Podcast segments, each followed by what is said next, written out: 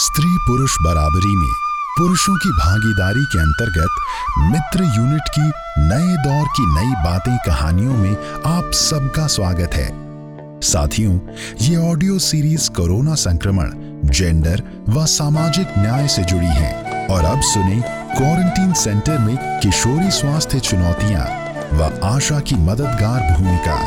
ममता की कहानी, महामारी में महावारी बंद नहीं होती।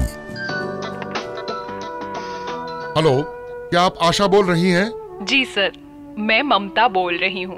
क्या आपने गाँव के क्वारंटाइन सेंटर में सभी लोगों की लिस्ट तैयार कर दी? जी सर। सोलह लोग हैं जिनमें से छह किशोरियाँ हैं। अरे हमें टोटल संख्या चाहिए समझी? सर टोटल संख्या भी ज़रूरी है लेकिन सबकी जरूरतें अलग अलग वो सब छोड़ो। सैनिटाइजर व मास्क की व्यवस्था करवा दी बस। भोजन की व्यवस्था प्रधानों को करनी है समझी? सर मैं किशोरियों की बात कर रही हूँ। उनकी जरूरतें अलग हैं। देखो ये महामारी है।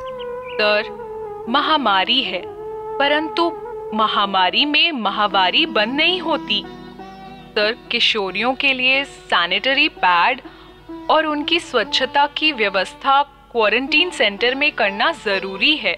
देखो जो निर्देश मिल रहे हैं उनका पालन करो समझी? फ़ोन रखो। अरे बहू आज डॉक्टर से इतना क्या बतिया रही है तू हाँ? जी बस ड्यूटी का काम कर रही हूँ। अब चुप हो जाओ मेरा फ़ोन आया है। हेलो? नीरज बताओ क्या बात है? देखो क्वारंटीन सेंटर में भेड़ बकरियों की तरह से सबको डाल दिया। बताओ ये कोई बात है? जल्दी से किशोरियों के लिए महावारी पैड व उनकी साफ़ सफ़ाई नहाने धोने के लिए अलग व्यवस्था करवाओ। नीरज मैं कह कह कर थक गई हूँ। प्लीज़ आपके पुरुषों का समूह आगे आए तो मेरी भी ताकत बढ़ेगी। ममता बहन आप क्वारंटीन सेंटर पहुँचो। हम प्रधान जी को लेकर आते हैं। नीरज तुम हमारे घर के रास्ते आओ। ठीक है आता हूँ। अरे महामारी क्या आई? तेरी तो समाज सेवा खूब चमकने लगी ताऊ समाज सेवा चमकाने की बात नहीं है। देखो क्वारंटीन सेंटर में छह किशोरियाँ किस हाल में रह रही हैं। किसी को सुध नहीं है। आप भी तो रोज घूमने जाते हो। अरे सुध तो डॉक्टर लेंगे। हम क्या कर सकते ताऊ बुरा ना माने। शर्म आती है समाज की सोच पर।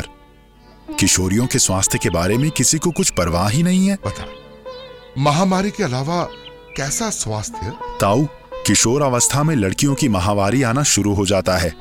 उन्हें साफ़ सफ़ाई का ध्यान रखना होता है। क्या क्वारंटीन सेंटर में ये सब व्यवस्था है? नहीं। बेटा तेरी बात में दम है। सुन प्रधान को बुला। उसकी ज़िम्मेदारी बनती है कि क्वारंटीन सेंटर में किशोरियों की दिक्कतों को दूर करने के लिए क्या किया जा सकता है।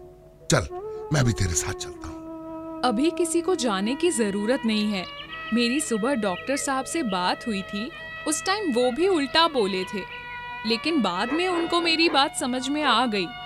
अब उन्होंने गाइडलाइन बना दी है कि क्वारंटीन सेंटर में किशोरियों व महिलाओं की जरूरतों का ध्यान रखा जाए। निजता को बनाए रखने के लिए रहने के अलग नियम बनाए गए हैं, जिससे कि किशोरियों व महिलाओं को कोई दिक्कत या झिझक न हो। शाबाश बहू देख, दूसरे गाँव का भी पता कर। जहाँ क्वारंटीन सेंटर में किशोरियों व महिलाओं को दिक्कतें हो रही हैं, उन्हें दूर करने के लिए हम सब मिलकर काम करते हैं। साथियों, इस कहानी में ममता व नीरज के बारे में आप क्या सोचते हैं? और हाँ क्वारंटीन सेंटर में किशोरियों से जुड़ी दिक्कतों को दूर करने के लिए क्या किया जा सकता है? ज़रूर बताएँ।